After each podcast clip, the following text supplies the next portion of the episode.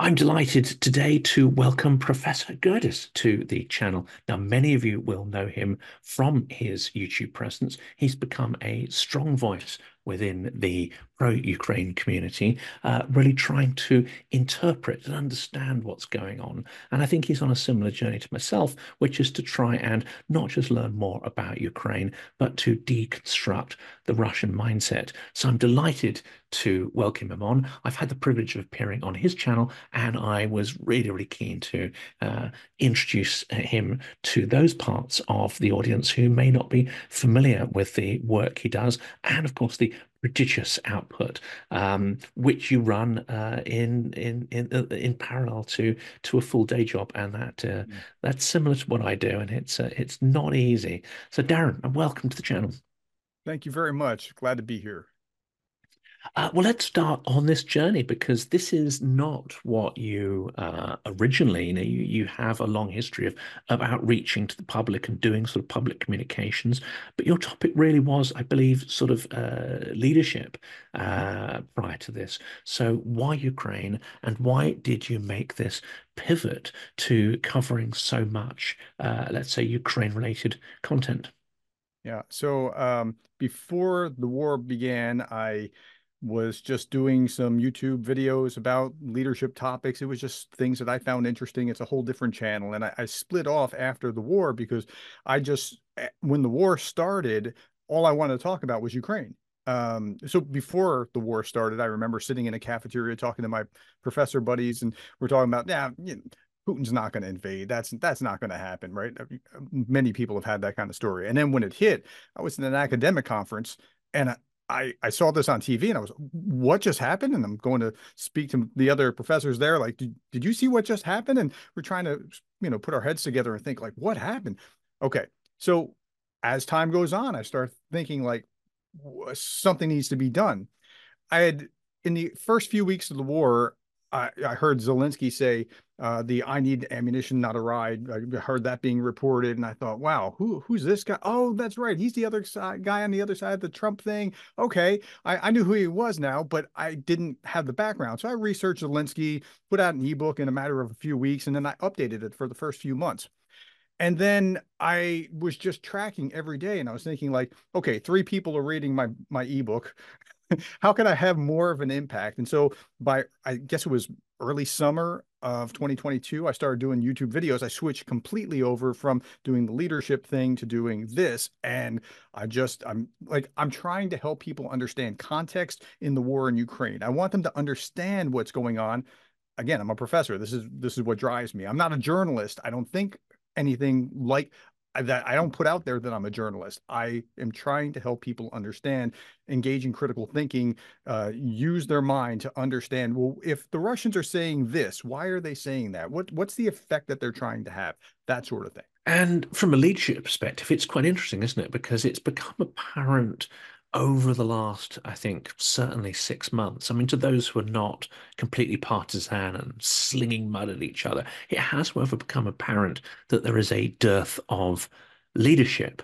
And as a result, there's a dearth of a clear strategy with regards to Ukraine. And actually, there's a sort of strategy but it is it is implied and is perhaps a it's a subtext that they dare not utter so you have phrases such as as long as it takes mm-hmm. but you have no how you have no timeline you actually have no goal stated because when you throw out these kind of sound bites you it's almost an excuse to not do that. So when it comes to leadership, you have Ukraine, which is showing will, which is showing resilience, and is showing not just leadership in Zelensky, although that clearly is critical, but leadership at every level, economically, in the military. You have extraordinary people popping up and under the most extraordinary, terrible circumstances, life and death pressures, um, creating incredible things, organizations, technologies, techniques could I ask you to compare that to what seems to be a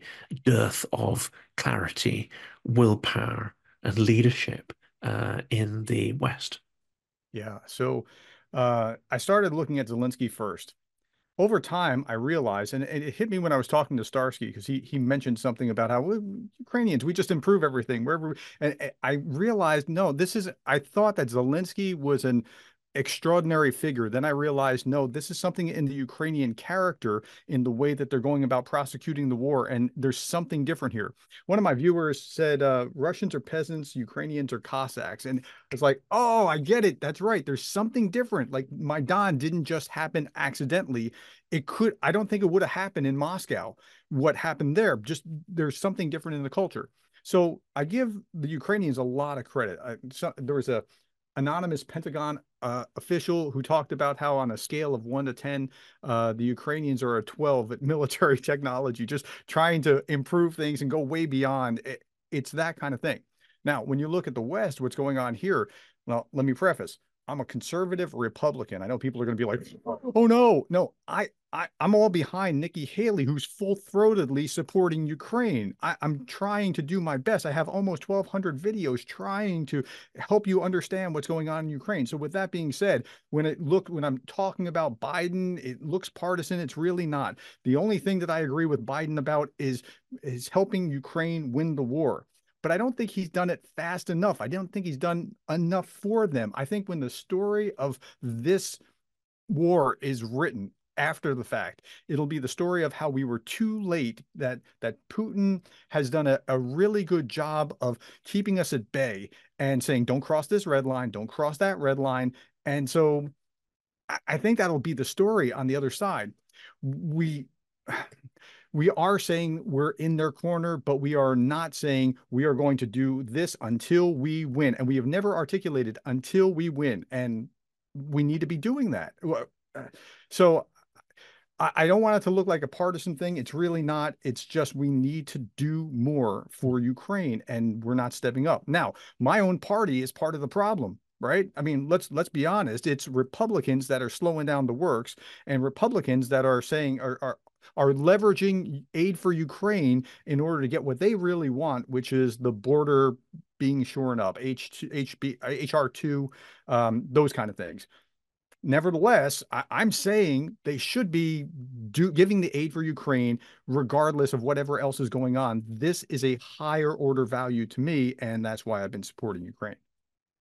And uh, of course, it's easier if you're in a partisan camp to say, "Ah, oh, well, you know," and and this has been said many times. Well, Biden is just he's too old. He's he's he, he doesn't know what's going on, etc., etc. And that is um, that is a criticism which which which you can make, you know, when you're in the political bubble. However, from from my perspective, I think Biden, uh, you know, out out of the glare of the spotlights when he's not, you know, tripping up physically or verbally, um, I think he's very much in command of the strategy that he wants to see. I don't think he is daft at all, but I do think he has inherited certain ideas and a certain mindset and a view that is decades old, and he is simply implementing that and implementing it you know, rather effectively. The trouble is not him as an individual uh, who's past his sell by date. It's his ideas that are past the sell by date and the team which is not demonstrating leadership. They're demonstrating the ability to be good managers implementing a poor strategy. Uh, what what do you think of that uh, yeah that so i've never attacked him. If you go back into my my videos you will never see me attacking him personally like that saying he's too old saying he's this that the other thing. I don't do that. I just don't get involved in that kind of thing. Um, but putin has deterred biden like, let's get that straight. That's been what's happened. Now, Biden has a fundamental, to my mind, a fundamental reaction to I don't want to cause them to be mad at me or whatever. I, I, don't know if that's the right way of saying it, but to doing that to Putin, doing that with what was going on in the Middle East with the Houthis, and I mean, um, with Palestine, with Yemen, with all these things, his his knee jerk reaction is going to be let's not escalate. Now, that's not a bad strategy in most of life, but if you let it go too far, then someone like Putin is not going to see that as a good sign. Like you and I might see that as a good sign. Putin's going to see that as weakness and he'll just keep crossing whatever lines he needs to while saying you better not cross those lines. And that i think is where we are. I think that's a fair read of him. And again i'm not saying anything mean or trying to be partisan. I i just see it that way and it's interesting you mentioned Putin in that context because I had a recent interview which has really divided uh, the uh, audience quite a bit. But I found it kind of fascinating because the person uh, has worked in the Moscow Times. Uh, she has also done a lot of research into Russia's infiltration and invasion of uh, Donbass uh, prior to 2014 and after 2014. Um, but she's also been in the room with Putin on numerous occasions and been able to kind of observe him. And um, you know, her point was that you cannot know the mind of Putin. So watch by his actions. Don't try to sort of understand him uh, from you know what you see publicly. Um, but her point, I think, was actually fascinating. That as we're not seeing leadership from the West, strong leadership that is divorced from some ideological framework or construct or methodology. They're not looking at the real context. They're dealing with, you know, a set of ideas and assumptions that they've they've built around themselves. To an extent, Putin is similar, except his are completely opposite to those of Biden. He is on a kind of infinite uh, escalation path. He will escalate and escalate and escalate until he finds a hard stop and then he'll try to escalate in a different direction. If he's you know, physically comes up against a barrier, he's not going to go kind of absolutely head to head with with that. And I think it's a failure to sort of understand that. In itself, though, this can be seen, I think, is seen as leadership uh, in many uh, le- around the world. They look at this and they see this as strength. Whereas the point my speaker was making is that this also inherently is a lack of leadership. It is a lack of uh, any kind of vision. It's simply the exertion of strength, really without strategy in all directions to see where you can gain an advantage. But that by no means is leadership at all. And her argument is that actually the the invasion of uh, Ukraine is an inadvertent escalation that was almost inevitable. She doesn't use the word inevitable, but I, I interpret it as such that if he's going to push in all directions aggressively and he's going to then use proxies and outsourced mercenaries and assets and just let them go and do their thing and to see what works, it's almost like a an entrepreneurial um, attitude or an innovative attitude to extreme violence that will will inevitably end up in the kind of situation we are. Hmm. But also it could, I would say, almost inevitably end up in a year's time in places that we cannot even imagine. So this idea of escalation management, completely the wrong strategy to tackle it's, Putin. It, that's right. It's a failure of perspective. We aren't taking Putin's perspective. We're applying our own perspective over him. Like what the way that we're approaching it is what we would do, and that makes sense to us. But the way that he's approach, like if you understand the Russki mir, right? And what the Russki mir actually is, it's this, you know, uh, it is this God ordained, the only country on earth that's worth saving, and everyone else is evil in Putin's mind. Like this is the way that he's thinking about it. Now, this is really fascinating to me too, because like evangelicals tend to hear Putin talk about um, traditional values, and it's on two entirely different bases. But yet they're they're not getting they're not understanding that it's on two entirely different bases, and they're like, oh yeah, he must be okay because they're they're hearing that when Kirill is talking about that we need to stop abortion because we need to in and the reason why is because not because as your average churchgoer in America saying, well, no, that baby has a right to live that's different than when Kirill's talking about we need to repopulate Russia. And by the way, we'll have more soldiers in about 20 years. Two totally different bases. When Putin is talking about uh, you have to have women should have six children, right? Uh, now, your average American evangelical is probably going to be like, yeah, family's good. It's a it's a healthy value. You should have more kids, right? That's not what he means. He's talking like Kirill. And if you understand the distinction, you see it. So we're, not getting the perspective difference. And when Putin is, seen through a Biden esque lens of, well, I, he wouldn't want to do this and I wouldn't want to do that. You're you're missing the point. Putin's going to keep going as far as Putin can go, and he'll go militarily. He'll go uh, um, economically, he'll go in information space, and he'll just layer one thing around on top of the other. And that, that's the Gerasimov doctrine, right? That's the way he's going to fight the war, and he's going to keep coming until he is stopped. And so when I first started this, it was amazing to see the divide among conservatives, particularly because half of my friends would say, uh, well, I don't want World War III. Neither do I. like, I, am trying to stop it here before it grows. No, no, no, you can't get involved. Mm-hmm. What, are you thinking? You know he's going to keep going. Well, yeah, but you know it's not worth it. He has nukes and that kind of. But so we have this sharp divide, at least on in within my party. The the left is largely uh, major, very heavy majority is supporting Ukraine. And in the right, in the United States, there's a, a divide between the populists, again, this is perspective, and old guard Reagan conservatives like me that just think differently about it. So, at any rate, it's it's all a matter of not taking, not being able to walk in the other's shoes, not being able to see that from their perspective of how they think about it and how they would react. And do you think once uh, people are hooked on the far emotive argument around values. Now, we know this is a false narrative because Russia has one of the highest force rates in the world, uh, has one of the highest abortion rates in the world as mm-hmm. well, by the way. And Ukrainians repeat these stats, it doesn't seem to matter. But once you've hooked people, as you say, on the evangelical right with these arguments that make sense to them, does that also then make it much easier to feed them more, far more nonsensical views? Like, uh, you know, of course, Zelensky's got a, a yacht, and you know, all the money we send him goes into palaces. Then they start sort of spinning stuff which, on their own, are completely absurd. But you've created a foundation of commonality on very emotive arguments. It, does does that help? Uh, you know, does that open a door for the rest of Russian propaganda?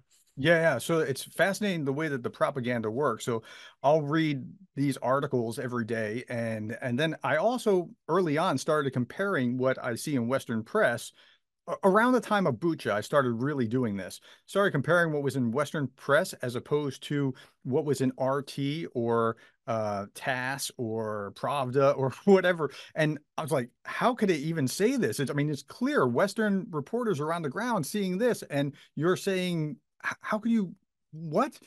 And so I started doing it, and then I started doing a little segment on my show, uh, "Fun with Russian State Media," just to, to to show the difference. But it's really not RT because you can look at RT now. Okay, let me back up. Conservatives in the United States are skeptical about the mainstream media. They just are. And there's a reason. The mainstream media does have, have a leftward slant. Everybody knows it. So it's like drinking water that's mm, maybe a little contaminated. Okay. But if your alternative is RT as a consequence, it's like drinking sewage. It, it I mean, the parallels, it doesn't even parallel. So, um, but they don't go necessarily to RT. They parrot the the people that they listen to parrots RT. So the Doug Macgregor, the Scott Ritters, the the, the Duran, um, those kind of characters are people that they're listening to, and then you're hearing this regurgitated RT type propaganda, and so they're listening to that, and then they're set even more against Tucker. Carlson, Tucker OAN Carlson, Network, sure. yeah, Fox There's, slightly. I mean, you'll you'll get quite a so lot. So Fox is a mixed bag. It's really yeah. interesting. So Fox, you'll hear Laura Ingraham be all in on the Trump MAGA kind of thing. But then you'll hear other commentators periodically going the other. I don't think Fox knows where it's going to land here exactly, but it's different than what you would think. It's not completely all in, uh, but it's it's it's certainly polluted, and I and I get that. And I watch Fox regularly. I am a conservative. I've I've but man, I can't take Laura Ingraham anymore. I mean, it just it, it's painful, right? I mean, just um, anyway, don't get me started on that. So um, now people that are listening to this um, it's not the people on the ground. Uh, you did this interview with uh, Andrew Mercado the other day, and he was right that um, it's not like your average. No, there is. There's an isolationist stream that is within the average Republican voter, but there's also average Republican voters like me that are not in that camp, that are in that, that old whatever. But it's really there's there's multiple levels. There's the RT level, there's the repeater level, and then there's congressmen who are the really crazy loud congressmen right? Like Marjorie Taylor Greene, those kind of people are getting they they take up all the oxygen, and so And then, of course, you got the situation where they can't make a deal necessarily because you have the Speaker of the House who gets to choose what he's, you know, what he's going to put on the floor. And people are like, well, how is it fair that one person gets to decide that? Because he has the majority will to be voted in. And he's actually safer right now than he was uh, just before. Like, so when you had the previous Speaker of the House, anybody could remove him. Now that the majority is thinned even more, they're not going to remove him. So he's he's safer than he's ever been. And but so it's those kinds of conflicts that are really um, just making us go, what's going what's going on? Why is this happening? But I think your average Republican is either in one or two camps: old guard Republican, conservative that you knew before Trump right? The one that as a liberal you want to have an argue with, argument with, and he wants to have the argument with you, but we still like each other, right? I mean, you can still I I can think you're wrong and still like you. And and right, that's the old kind of something. Then you have the uh, a toxic side uh, a so i think on both sides of the extremes of the p- politics you have the deplatforming on the left and you have the maga um uh, I have to shout you down on the right. I mean, both of those, I, I don't think they can play nice together. Neither side can really do that. And, you know, it's just, but the the MAGA Republicans, and I actually like the idea of make America great again, but I don't use that term, okay? Because I want America to be great. I want America first, but not America only. That's the difference. I'm not an isolationist. I'm not a populist. Okay. So the populists are in a different place than the conservatives, but we look very similar, but we're not. Um, and so as a conservative, I'm like immigration's the big issue. Like look at what happened last night and the polls and who if you, if immigration okay, so Republican voters, 41% in the New Hampshire primaries, their chief issue was immigration. Okay and Trump won 70% of that. Nikki Haley won a, a, much smaller chunk of that. Yeah, that's that's the way that they think. Immigration's bad. I don't see it that way. I just want them to come through the front door rather than the back door. I want to get that fixed and then bring them in. Immigration's a good thing. But the populists are looking at that and saying, "See, they're taking our jobs. They're doing this. It's it's right? It's not racism, by the way. Well, it is probably for some, but it's not like that's don't paint us that way because that's not the way Republicans think about it. Um, and I'm just telling you, like, it, it, there's a divide, and the populists who are isolationists are not the same as conservatives, and we're a very split party right now. And it looks like Trump's going to be our standard bearer, but you never know. It's a long way between now and the election uh, we, we have till November. A lot can happen as long as Nikki Haley hangs on. Something goes wrong, she's in. So I, I don't know how to describe it. By the way, this time in the last cycle, in you know, uh, um, Biden didn't even place in the New Hampshire primary. He didn't get traction until South Carolina. So it's it's not all over, but it's not looking pretty for Haley. And of course, there are, we have to know, a lot of court cases, including criminal court cases, um, that are out there. And uh, he has displayed uh, an extraordinary ability to wriggle out of trouble like a like a greased pig. Um, but this time, there seems to be just more impetus behind those attempts to apply the rule of law to to him and hold him to the same standard that, that uh, you know average citizens would be perhaps held to. Um, as you say see. that, as you say that, I'm thinking this is part of the perspective difference. So your average person on the left side of the spectrum will say it exactly like you said it. The average Republican sees it, and I've seen statistical polling about this, how how they see it as it's it's a, a, hit job it's it's politically motivated it's going after him when you didn't go after other politicians in the past for whatever and it's only increased uh fervor for trump it's reactance. The, the, the term is psychological reactance. I actually will be talking about it tonight in class about how that works in my power and influence class. It's just be, when you can't have something, it's the Romeo and Juliet effect, right? If you don't want your your daughter to date this guy, don't say he's a jerk. Invite him over. hey, he's he's my favorite now. If you start doing that, she's not gonna like him nearly, nearly as much as if she can like fight the power and you know I, I'm an adult dad. You can't tell me because of your the way that you're acting towards them. So that's what's happening with Trump from the perspective of the right. It might not actually be what's happening. I'll concede that, but that's how they are seeing it. Mm-hmm. And so you have to understand that perspective. And it's a failure then, probably on both sides, to apply values and apply rule of law to their own people when yes, they're in office. And that that almost certainly goes back quite a long way, I would say. It's almost like a an aura of immunity around those who are moneyed, influential, and part of the political elite. That's very fair. That's mm-hmm. extremely mm-hmm. fair. And if you applied it evenly over time, that's what should have been done. But if you haven't, and it's this the first time it's being applied, ooh, that's what's that's what's riling up Trump's base more than probably any other thing mm-hmm. that he could do. We can extrapolate this out to an extent, and this is quite unfortunate. We can extrapolate it out to Russian propaganda, which is extraordinarily effective in parts of, I know it's a very broad label, global south, etc. Well, there are many people who who do support Ukraine. There are many uh, politicians who do, but broadly speaking, the West stands for specific values. Uh, you know, rule of law, open markets, all sorts of stuff like that. Stuff you know, we, I was talking about on the Maria report earlier. And we have consistently uh, failed through our history to live up to those standards ourselves and to to systematically, you know, deliver those. They will be done when perhaps it is highly expedient or uh, in our interests to do that, um, and then we hold them up like sort of shining beacons. In other instances, uh, one could mention Saudi Arabia and the brutal murder of uh, the Washington Post uh, journalist in the Turkish embassy. Other instances where we have absolutely failed to impose those values. One could even use the case of Iraq and the, you know, the the um, the causes of war, the excuses to go to war there uh, on on false intelligence and so on, um, even though there was a modicum of legality about it from the legislative point of view. So, of course, Russia has fertile ground to do what you've described Republicans are doing. And they can say, well, you're just hypocrites. You espouse all of this stuff, but you don't live by any of it. Well, that, that, of course, is an exaggeration. How important do you think it is then, both in the micro political sense, but also in the macro geopolitical sense, for us to actually put will behind our values and implement them consistently? So, uh, two things to that. So if you have a standard and you fail to live up to it, but you're trying to live up to it and you've come short, I'm not sure that that's the same thing as just utter hypocrisy if you're trying to get there, right?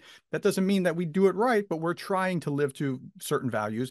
I, I think um, certainly we have fallen short, and where we've fallen short, we should be condemned. I'm not saying my country right or wrong.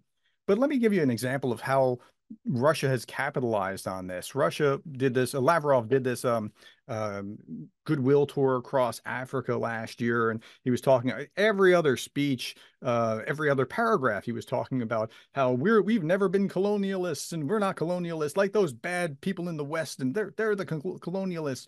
And but no, Russia has been colonial. It's been an empire. It just colonizes his next door neighbors. I mean, that's the way that Russia rolls. They've they've not done that to Africa, and they've enjoyed goodwill with Africa because they were trying to, as Soviet Union, they were trying to prop them up against the West, and yeah, so they use that and and then point to uh, Western hypocrisy, and so they're making some hay out of that, certainly. The, the thing, I mean, what I'm trying more and more in the channel to do is to understand what the common ground is, and especially if Trump gets in. Uh, I've been reassured by some who are pro-Ukrainian that that might not be, you know, the worst thing. Uh, most of us in Europe happen to think it would be pretty disastrous for Ukraine and for rule of law and for NATO and and for a whole of other things. And I'm basing that on on things that he has said and things that he has done while in office. Uh, but we can't know exactly uh, what will happen. Um, how should we tackle this? You know, how should we try to convey to people the importance of Ukraine, not just for surviving in and of itself, for its own benefit, but for our own? And convey this idea that there is an existential threat to the values that we hold in common, you know, in the US and the UK um, around rule of law, uh, democracy, uh, and certain freedoms?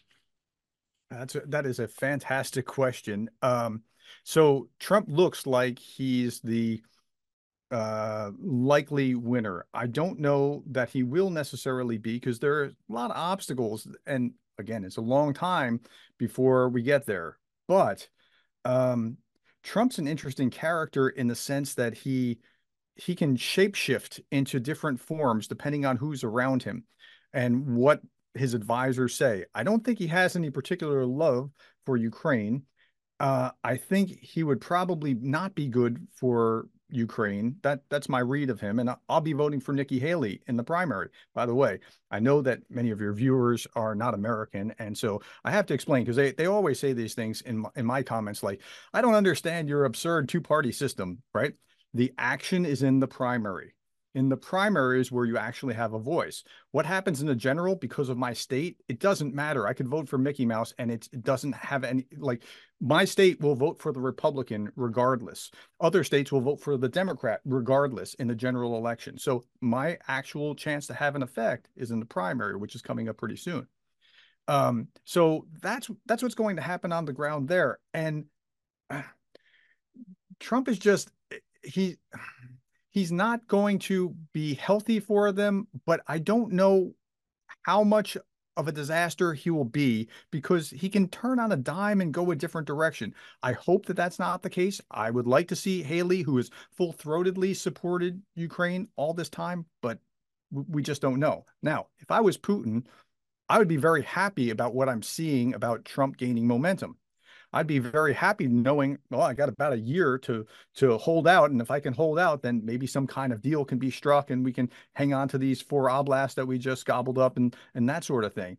And I think Putin is really counting on that sort of thing. So some support from Congress now would be um, very welcome to Ukrainians who are going to have to start thinking about uh, how to move forward. In the meantime, Europe has stepped up in a big way. Like, look at what Germany has done stepping up. Look at what the UK has done stepping up. France was just getting on that bandwagon. And honestly, this is your backyard. It's not just ours. Now, I'm not saying that we shouldn't be involved. The price of leadership is that you have to actually be involved in a situation like this. I'm not a globalist. That's not how I roll, right? But I am sensible enough to know that we can't put our heads in the sand and just check out. We, we just can't. That's not the way the world works anymore. But you know, Europe stepping up. And as they do more and more, I think they're getting a sense. I, I think, if nothing else, I'm not saying this is a good thing that it happened this way, but because of the impasse in Congress and all that, I think the Europeans really started saying, we got to take this a lot more seriously and get this. By the way, there's a, a really interesting nuance here that you need to understand as well, and the audience needs to understand. You're going to think I'm crazy when I say this but Republicans, generally speaking, think that if Trump was in power from 26 uh, from 2020 forward, Ukraine never would have happened. I'm I'm I'm telling you, that's the way that they think. It might be bizarre, it might not be reality. We we can't ever know, but they think that because no, think about Trump's ego. Trump's eh, are you going to really be the guy that's going to let Putin do this on, on your watch that, that he's going to take over a democratic state? Oh, maybe he would, maybe he wouldn't. Um, there's even some thinking that Trump would not allow, like if he came back into power, he's not going to allow this to happen. I think that's a very small, minimal kind of argument. But the the if he was pre-existingly there, it never would have happened. Biden showing weakness as they're leaving Afghanistan. And I know that's only looking half the picture, right? Trump was the one that was creating the design to leave Afghanistan. But the way that it, the optics of it when they left with the people falling off the plane and that sort of thing, it was terrible, right? And, and again, of course, you compare that to the uh, abandonment of the Kurds, barely caused a ripple, but that was on his tenure. Absolutely stabbed in the back and betrayed. Uh, but but that didn't rebound because as you say, he fills the media. He he takes the oxygen out of the room with with all the chaos of of multiple narratives and what the hell is he going to do next? Mm-hmm. It's quite an effective strategy to, to to deflect and distract. It is, but more than that, the people that support Trump really support Trump. I mean, the intensity level to the degree that the way they support Trump, like so, it used to be in the United States, uh, somewhat like uh, Tories or the conservatives. Is that right? Tories and Labor. It's it used to be something like that where eh, the Republicans were like uh, more involved and interested in business and the economy and things along those lines, and the Democrats were the ones sticking up for the little guy. Over the last ten years, there was a big shift. And the big shift was identity politics. And the identity politics was the Democrats are now looking at are you female? Are you this, that, or the other thing? Like, what is your minority status so that we can support you? And the little guy who they used to support was the factory worker in Ohio whose job left, who now feels abandoned. And Trump filled that void saying, I'm here for you. And the people that love him love him. It's, it's, I mean, it's hard to shake. And, um, I mean, I think that's a big portion of the background of why they're so in his corner. And that's that's going to be the real challenge, isn't it? And um, this is also the interesting area of debate, and this is where I think the Russians were rather clever. They managed to donut him. They managed to surround him with people who were clearly tainted and influenced, and that therefore, in the liberal media, created the idea that uh, Trump is 100% a Kremlin asset because he is surrounded by and he has appointed people who are clearly got compromise on them. I mean, there's there's plenty of evidence there, and we don't have to go very far to make it up. Manafort, etc. Let's, let's get into that. You're right about yeah. Manafort being, you know, how yeah. how how he was. Um, but it's but a, get, it's, it's a question of interpretation, isn't it? I mean, that's the that's the impression the Kremlin probably wanted to create because it's a great way of weaponizing the media. Um, but their penetration of his circle might be far less in reality but if they can create the illusion that he's totally compromised, that's that's a win. Yeah. So the way that that works out in so anytime you see Republicans think this at 80% to 20 and Democrats see this as 20% to 80, anytime you see that kind of shift, it's not the thing, it's the perspective, right? And it's it's that kind of thing. So if you go back before Trump, the Republicans were the ones that thought that Russia eh, Russians are the bad guys that we need to be careful and watch. And then you get to Trump and you see the what Republicans call Russia Gate or uh, the Mueller report or those kind of however you de- describe that, what you were just talking about. Democrats see it one way, Republicans see it another way. Republicans see it as a way that they were trying to undermine the president and keep him from being useful or successful or whatever. Democrats see it as this is true, that this is what has happened, the compromise, compromise and all these other things. And so Republicans soften toward Russia in a, I mean, statistical, go back and look at polling in a statistical way significantly while uh, Democrats were amping up against Russia. And I think that's part of what's a, why so many Democrats are uh, in favor of Ukraine or supporting Ukraine is because they they've seen for the last five years before that, or you know, however long before that, they saw this and thought Russia bad, Russia bad. Look what they're doing with Trump, and uh, so there's more political at play. And we just have to try to see from all these different angles to see what is truth and triangulate on it rather than just be in our own little corner thinking I'm right because I'm in my corner and I've I'm always been right. we can't do that. This is it, and it, it's you know there's there's similarly. I mean, in the UK we don't have that same. You know, Ukraine is not a party political or partisan issue in the UK, so we don't have that. But we did have Brexit, and Brexit quite clearly was in the interests of Russia. But mm-hmm. the debate doesn't center on how beneficial is it to Russia. The debate is all did Russia do it or not?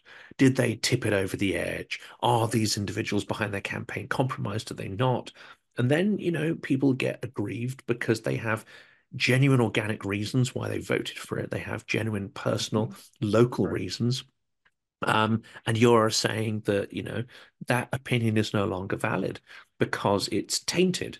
And of course, it's in the interests of Russia to make the taint appear perhaps far greater than the influence they have in the real world. Um, the trouble is, you know, also being part of a relatively secretive democracy, you know, whatever deep evidence there might be, the British establishment um, does have a tradition of of hiding everything, keeping everything quiet. You know, whether it's bad or good, whether it benefits them or not, there is a certain culture of secrecy there. So we might not actually know the answers for many, many decades, if ever. Um, and uh, in the meantime, uh, you know, that becomes polarized. Fortunately, on Ukraine, we we we are not, and I think the British have a, a fairly uh, a fairly strong consensus that uh, the Russians are the bad guys and they're doing bad things, and that provides a certain level of immunity to the the sort of BS that uh, Russian uh, narratives try to spin. That I think is my approach is not so much to look at the sort of the individual politicians, but almost take their statements and write them down so you're not influenced by you know tone of voice accent background mm-hmm. you just look at the raw words on the page and then you kind of parse them and you say okay well is yeah. that similar to this and where does this come from um, it's it's kind of difficult with Trump because when you write all the words down on a page, it's it's a bit like a Scrabble board. It's just being kind of you know tip, tipped out.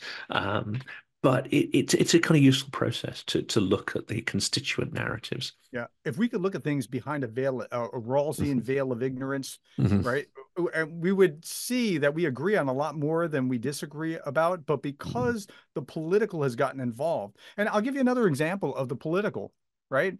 Um, so I wonder. This is just a thought experiment. We can't actually prove this, but I wonder if Trump was president not that it wouldn't have happened, but if it had happened while Trump was president, would Republicans be the ones all in on supporting Ukraine and the Democrats be the ones that are the doves? And traditionally, the Democrats were the doves and the Republicans were the hawks.